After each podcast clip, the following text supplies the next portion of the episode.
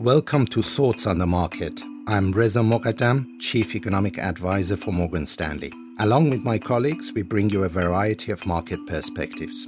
Today, I'll be talking about the European Recovery Fund and how investors should view the road ahead. It's Tuesday, August 11th at 4 p.m. in London. After an epic four day summit last month, European Union leaders agreed on a 750 billion euro facility to aid member countries and regions hardest hit by the pandemic. The negotiations were difficult. EU leaders fiercely debated issues such as the split between loans and grants, the allocation key for dispersing the funds among countries, and the governance process for approving and distributing the funds. Lost in the fray, though, was a basic question how should the money be best spent to promote long term recovery in Europe? The EU agreement left this question largely open, except for stipulating that at least 30% of spending should go to green and digital investment. But is the EU emphasis on green investment justified given the time it takes to choose and implement green projects? And how should the rest of the money be spent?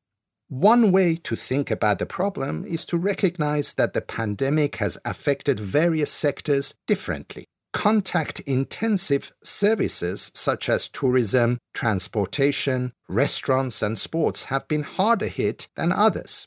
Until a reliable vaccine becomes reality, they may remain constrained due to workplace restrictions or consumer fear. In the European Union, proximity dependent activities account for about a quarter of EU output and a third of EU employment. In southern European countries, such as Greece, as much as 40% of GDP is affected. This constrained versus unconstrained sectoral perspective provides a good framework for thinking about how the recovery fund should be spent. During the initial lockdown phase of the pandemic, governments have had to provide life support to the constrained sectors of the economy. This is as it should be. But what about two, three, four years down the road? Over the medium term, fiscal stimulus should increasingly target sectors where higher demand has a better chance of eliciting a supply response. Rather than across the board tax cuts or spending increases, it is better to target unconstrained sectors that have growth potential, such as public investment in renewables and digital infrastructure. So, the EU's call for green spending by the Recovery Fund is macroeconomically sensible.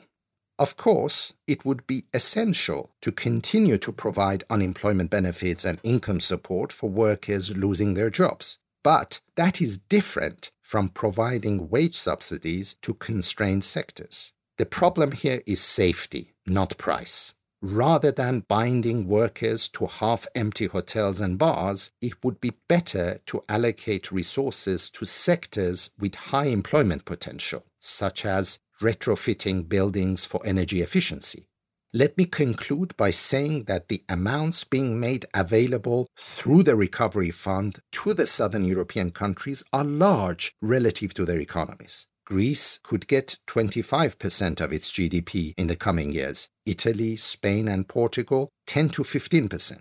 Almost half will be in grants, the rest loans at rates below what the periphery pays in the market directing these funds to where they would have maximum growth and employment impact is a potential game changer for these economies and so for Europe's overall stability.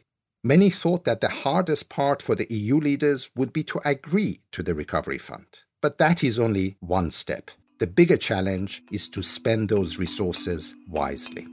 Thanks for listening. If you enjoy Thoughts on the Market, please take a moment to rate and review us on Apple Podcast app. It helps more people find the show. The preceding content is informational only and based on information available when created. It is not an offer or a solicitation, nor is it tax or legal advice. It does not consider your financial circumstances and objectives and may not be suitable for you.